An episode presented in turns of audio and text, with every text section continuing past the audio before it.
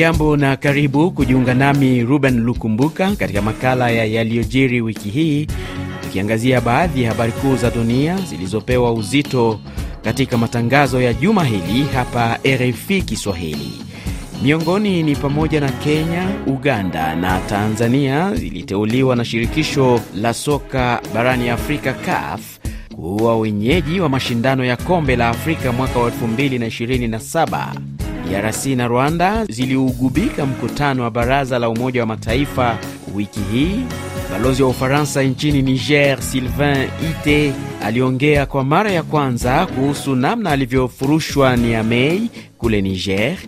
Siasa za Marekani, Israeli na kwingineko duniani ni miongoni mwa mengi tumekuandalia. Karibu msikilizaji, tuandamane hadi tamati ya makala haya.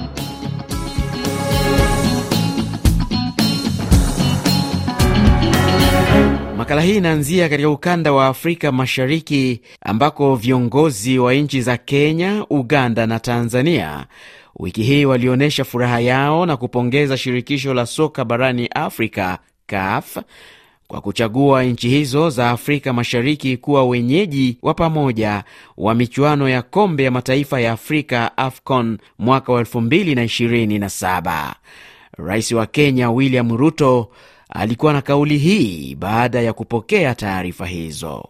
Nimepatiwa habari ya kwamba Kenya ikiungana na Uganda na Tanzania tumefaulu kuwa hosts wa AFCON in 2027. Nataka nipongeze wizara yetu ambayo inasimamia michezo na washikadau wote katika sekta hiyo kwamba ile mpango tumekuwa nayo ya kubadilisha mambo katika sekta ya mchezo sasa inaanza kufua dafu. Mwenzake wa Tanzania Samia Suluhu Hassan yeye aliandika kwenye ukarasa wake wa X Twitter ya zamani kuonyesha furaha yake na kuitaka wizara ya michezo kuhakikisha maandalizi yanakuwa mazuri na hivyo kujenga viwanja viwili vipya vya kisasa kwenye miji ya Arusha na Dodoma. Rais Yoweri Museveni wa Uganda naye alisema hatua hiyo itasaidia kukuza uchumi wa nchi hizo tatu na kuongeza idadi ya watalii. Michael Mwebe ni mchambuzi wa maswala ya michezo akiwa Dar es Salaam nchini Tanzania.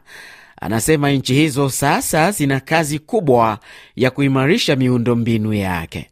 Ni hatua kubwa eh, kwa ukanda wetu. Hatujawahi kuandaa mashindano makubwa kama haya, na hasa ukizingatia kuwa uh, kandanda au soka ndio mchezo upendwa zaidi kwenye ukanda wetu. Naamini na hata wenzetu wote naamini wamefurahi, kwa sababu mfano labda lingeenda kwamba haya mashindano yangeenda nchi za mbali, ingekuwa kwao ni vigumu kusafiri, lakini kwa sababu ni ukanda wetu huu tunapakana nao, kwa wanaweza kujumuika nasi. Hii itakuwa ni mara ya kwanza kwa michuano hiyo kuandaliwa kwenye nchi tatu. Ghana na Nigeria waliwahi kuandaa kwa pamoja mwaka wa elfu mbili huku Gabon na Equatorio Guini mwaka wa elfu mbili na kumi na mbili.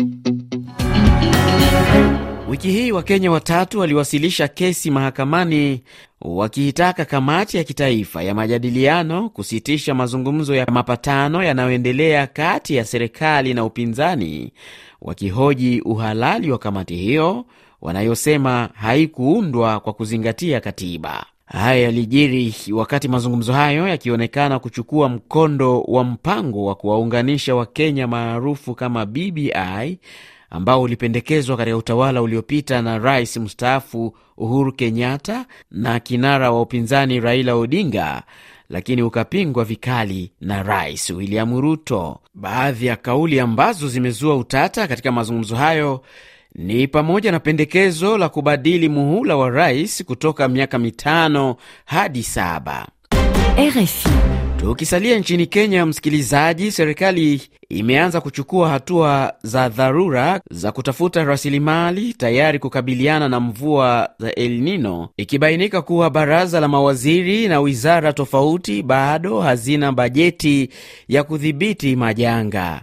Mnamo mwezi Julai, shirika la kimataifa la utabiri wa hali ya hewa lilionya kuhusu kuanza kwa misimu za mvua za El Nino zinazotarajiwa katika nchi za Afrika Mashariki, wataalamu wakitaja athari za mabadiliko ya tabia nchi kufanya hali kuwa mbaya zaidi. Gamid Mavura ni mtaalam na mshauri kuhusu masuala ya mazingira akiwa nchini Tanzania. Mamlaka husika ina wajibu wa kuandaa National El Nino uh, Contingency Plan lakini pia tunatarajia El Nino itakuwa katika hali gani na sisi tuweze kukabili vipi hiyo hali ya El Nino. Kwa maana hiyo eh, serikali zinapaswa kujipanga. Mfano mzuri ni Jumuiya ya Afrika Mashariki kujua imejiandaa na hili jambo au katika ukanda huu maeneo gani eh, kwa undani zaidi yataweza kuathirika. Akizungumza akiwa Dar es Salaam, Tanzania, ni Hamid Mamvura, mtaalam na mshauri kuhusu maswala ya mazingira. Kule Uganda, mashirika ya kutetea haki za binadamu wiki hii yalitoa ripoti kuonyesha ongezeko la vitendo vya ukatili na ubaguzi dhidi ya watu wanaojihusisha na mapenzi ya jinsia moja tangu nchi hiyo ilipopitisha sheria tata kuhusu ushoga. Mwandishi wetu Emmanuel Makundi anaangazia ripoti hiyo kwa undani. Kwa mujibu wa mashirika hayo, tangu sheria hiyo ilipotiwa saini na Rais Yoweri Museveni mwezi Mei mwaka huu, watu sita wameripotiwa kushtakiwa chini ya sheria hii ambayo adhabu ya juu ni kifo. Aidha, ripoti hii ambayo imeandaliwa na shirika la Convening for Equality imesema watekelezaji wakubwa wa vitendo hivi dhidi ya mashoga, ikiwemo ubakaji, mateso na ukatili mwingine, ni watu binafsi. Waandishi wa ripoti hii wamesema kuongezeka kwa vitendo hivi kumechangiwa na namna sheria ilivyotengenezwa ambapo inahamasisha ubaguzi dhidi ya kundi hilo. Matukio zaidi ya mia tatu yaliripotiwa kati ya Januari na Agosti mwaka huu, huku mwaka 2020 na 2021 asilimia 70 ya vitendo vya ukiukaji wa haki za binadamu vilitekelezwa na idara za usalama. RFI Kampala 93.7 FM. Namna sasa, tuelekee kule DRC ambako Alhamis ya Septemba 28 mwaka huu nchi za DRC na Rwanda zilirushiana lawama kuhusu kuzorota kwa usalama mashariki mwa nchi hiyo, Kigali ikidai bado Kinshasa inashirikiana na waasi wa FDLR, huku Kongo ikisisitiza Rwanda kuwasaidia waasi wa M23. Emmanuel Makundi alifuatilia kikao hicho na ametuandalia ripoti ifuatayo. Mbali na mataifa hayo kurushiana maneno, Ufaransa kupitia kwa balozi wake kwenye Umoja wa Mataifa Nicolas de Riviere alieleza nchi yake kuguswa na Rwanda kuwasaidia waasi wa M23 pamoja na vikosi vyake kuwepo kwenye ardhi ya Congo. Ufaransa inalaani kuwepo kwa kundi la M23 katika maeneo wanayoyadhibiti na hivyo kutoa wito kujiondoa. Vivyo hivyo, msaada kutoka baadhi ya maafisa wa jeshi la Congo kwa makundi kama FDLR kama walivyoshuhudia wataalam na ambao pia tumelaani, unapaswa kukomeshwa. Hata hivyo madai ya Ufaransa yalikanushwa vikali na balozi wa Rwanda kwenye umoja huo Clave Gatete, ambaye amehoji kwa nini nchi zinafumbia macho ushirikiano wa Kinshasa na waasi wa FDLR inawatuhumu kutekeleza mauaji ya kimbari. Rwanda inaguswa na ushirikiano unaoendelea ikiwemo kusaidiwa silaha kwa kundi la FDLR pamoja na makundi mengine na serikali ya Kinshasa. Rwanda hainufaiki chochote na hali tete ya usalama DRC na inasisitiza uungwaji mkono wa mchakato wa amani wa nchi za ukanda. Katika hatua nyingine, mbali na kulaani machafuko yanayoendelea mashariki mwa Kongo pamoja na uwepo wa vikosi vya kigeni, balozi wa Marekani kwenye Umoja wa Mataifa Linda Thomas Greenfield ameutaka umoja huo kutoharakisha kuondolewa kwa vikosi vya MONUSCO nchini DRC. Tumeisikia serikali ya DRC ikiitaka MONUSCO kwanza kujipanga ili kuondoka. Hata hivyo, Marekani inaona kuwa DRC na jeshi la ukanda haliko tayari kufikia viwango vya usalama vinavyohitajika kuwalinda raia wa DRC. Naamini hii inaipa wasiwasi pia serikali ya DRC. Kwa muda sasa, Rwanda na DRC hazijawa katika uhusiano mzuri, kila mmoja akimtuhumu mwingine kujaribu kutatiza usalama wa nchi yake, licha ya ripoti za Umoja wa Mataifa kuhitaja moja kwa moja Rwanda kuwasaidia waasi wa M23. Nam makundi. Tukiwa bado huko DRC, wiki hii Rais Felix Tshisekedi alikutana na wananchi wa DRC waishio nchini Ubelgiji na kuahidi kuwa nchi yao itafanya uchaguzi ulio huru na haki. Hata hivyo, Rais Chisekedi aliwaonya watu aliosema watajaribu kutatiza usalama wa nchi yake. Tunalo jukumu la sote kusimama wima kupiga vita maadui wa jamhuri. Ni kweli kwamba tumo ndani ya demokrasia, lakini haifai kutumia fursa ya demokrasia kuwaumiza wananchi kwa ushirikiano na maadui. Ndiyo maana hivi karibuni nilisema nikiwa Mbujimai kwamba ni kweli mimi ni mwanademokrasia, lakini siwezi kusita kumkanyaga yeyote yule atakayecheza na usalama wa nchi. Yetu, na nitafanya hivyo bila kusikitika wala kujutia. Matamshi yake hata hivyo yalipokelewa vibaya na wakosoaji wake wanaodai anaenda kinyume na kauli aliyoitoa kwenye Umoja wa Mataifa kutoingilia maswala ya kisheria. Na, na kabla ya kulikunja jamvi la yaliyojiri wiki hii huko DRC ni kwamba karibu miezi mitatu sasa baada ya kuuawa kwa aliyekuwa mbunge wa taifa na pia waziri wa uchukuzi na mawasiliano Sheribin Okende Senga, baba wa marehemu na mjane walikutana na naibu waziri mkuu anayehusika na mambo ya ndani na usalama Peter Kazadi siku ya Jumanne, wakitaka kufahamu kuhusu maendeleo ya uchunguzi wa kifo hicho. Tuelekee nchini Burundi, msikilizaji. Waziri mkuu wa zamani wa nchi hii Alain Guillaume Bunyoni alifikishwa mahakamani siku ya Alhamis akituhumiwa kuhatarisha usalama wa taifa na kumtusi rais, chanzo cha mahakama na mashahidi walisema. Bunyoni alikamatwa mwezi Aprili mwaka huu katika mji mkuu wa kiuchumi Bujumbura, siku moja kabla ya maadhimisho ya siku yake ya kuzaliwa kwa kutimiza miaka 51 na tangu wakati huo anazuiliwa huko Gitega, kesi yake ikiendelea. Kule Sudan, kiongozi wa mashtaka kwenye mahakama ya kimataifa ya uhalifu wa kivita ICC Karim Khan aliiambia televisheni ya France 24 wiki hii kwamba ni aibu hakuna hatua zilizopigwa mpaka sasa kuhakikisha kuwa watu wanaodaiwa kutekeleza visa vya uhalifu wa kivita na ukiukaji wa haki za binadamu katika jimbo la Darfur hawajachukuliwa hatua yoyote tangu mwaka wa elfu mbili na tano. Karim Khan: tunapaswa kuhakikisha kuwa tunapata ushahidi ili maneno yetu yasionekane kama uongo. Ahadi nyingi zimetolewa kwenye Baraza la Usalama la Umoja wa Mataifa na kwa watu wa Sudan, lakini naona kwamba zinaambulia patupu. Naona aibu kwa sababu tumeshindwa kama jumuiya ya kimataifa kwa miaka ishirini sasa. Hii inamaanisha kuwa waliofanya makosa hawachukuliwi hatua. Tunapaswa kutafuta mbinu ili kupata matokeo. Ni sauti yake Karim Khan, kiongozi wa mashtaka kwenye mahakama ya kimataifa ya ICC. Na, na sasa tuangazie yaliyojiri katika ukanda wa Afrika magharibi na kaskazini, tukianzia kule Niger ambako siku moja baada ya kurejea nyumbani Jumatano ya wiki hii, balozi wa Ufaransa nchini Niger Sylvain Ite alizungumza kwa mara ya kwanza kuhusu mazingira ya yeye kuondoka kule Niger baada ya miezi miwili ya mvutano kati ya Paris na wanamapinduzi wa kijeshi jijini Niamey ambao walimtaka aondoke. Balozi Ite alizungumza Alhamisi jioni katika mahojiano maalum na televisheni ya TF1. Lengo lilikuwa kunikomoa na kuniondoa mara moja haraka. Mashirika ya Niger ambayo yalikuwa yakinisaidia yalianza kusitisha shughuli zao moja baada ya nyingine, kwa sababu yalianza kutishiwa.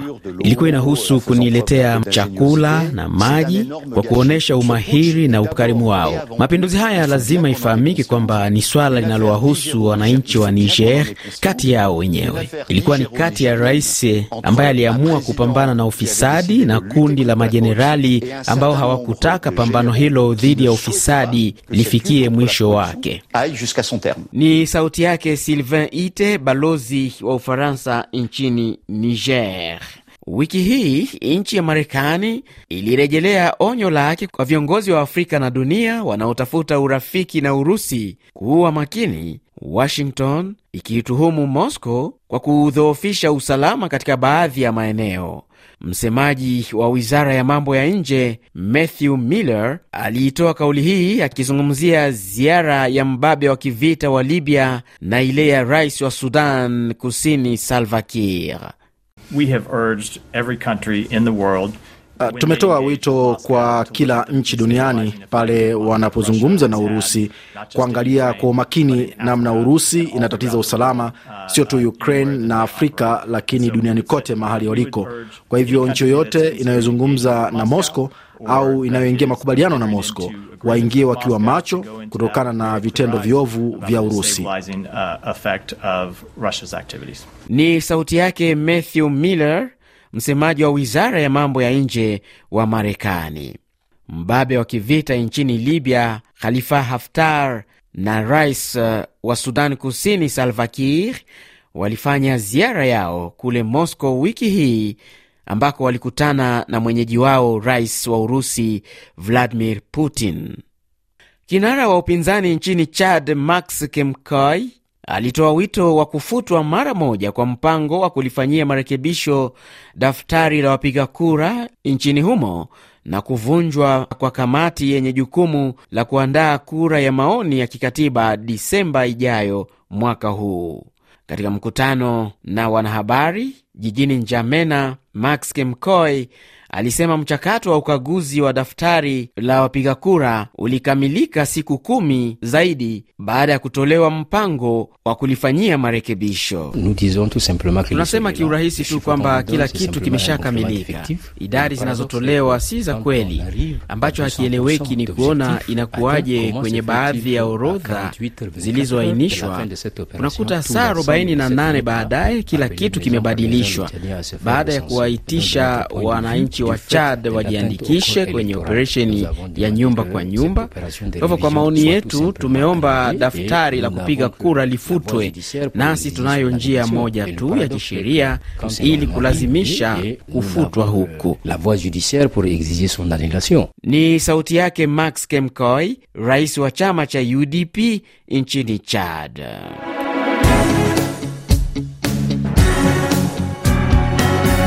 Kwengineko duniani tukiangazia kule Marekani ni kwamba wiki hii rais Joe Biden alimshambulia mtangulizi wake Donald Trump akimtaja kama mwanasiasa anayetishia demokrasia kwa kuendeleza siasa zenye misimamo mikali. Akizungumza kwenye jimbo la Arizona, Biden aliwataka Wamarekani kujitokeza na kutetea demokrasia nchini humo.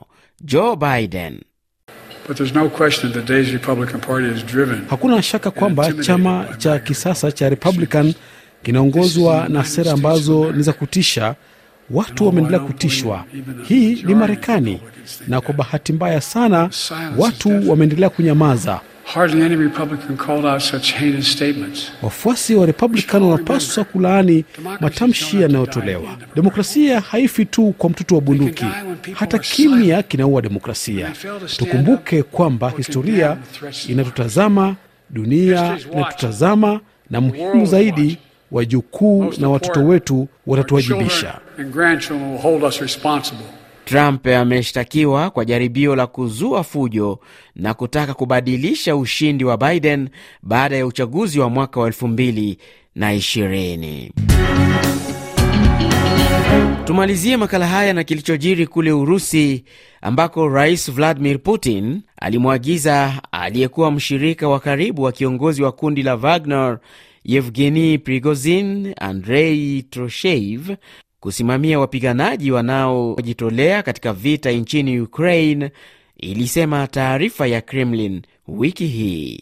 Mwandishi wetu Hilary Ingati anakuja na maelezo kamili. Kwa mujibu wa taarifa ya msemaji wa Kremlin Dmitri Peskov, kiongozi huyo wa zamani wa Wagner kwa sasa ni mfanyikazi wa wizara ya ulinzi. Uteuzi wake katika wadhifa huo umeafikiwa baada ya kikao kati yake na rais Vladimir Putin kilichojadili nafasi ya wapiganaji wa kujitolea katika mzozo wa Ukraine. Wachambuzi wa maswala ya kimataifa wanasema hatua hii ya Kremlin huenda inatuma ujumbe kwa dunia kuwa Urusi imechukua udhibiti wa Wagner baada ya jaribio la uasi dhidi ya utawala wa Putin kutofanikiwa. Ni kwa taarifa hii ya mwenzangu Hilary Ingati ndio nami nafikia tamati ya makala ya yaliyojiri wiki hii. Naitwa Ruben Lukumbuka. Kwa heri.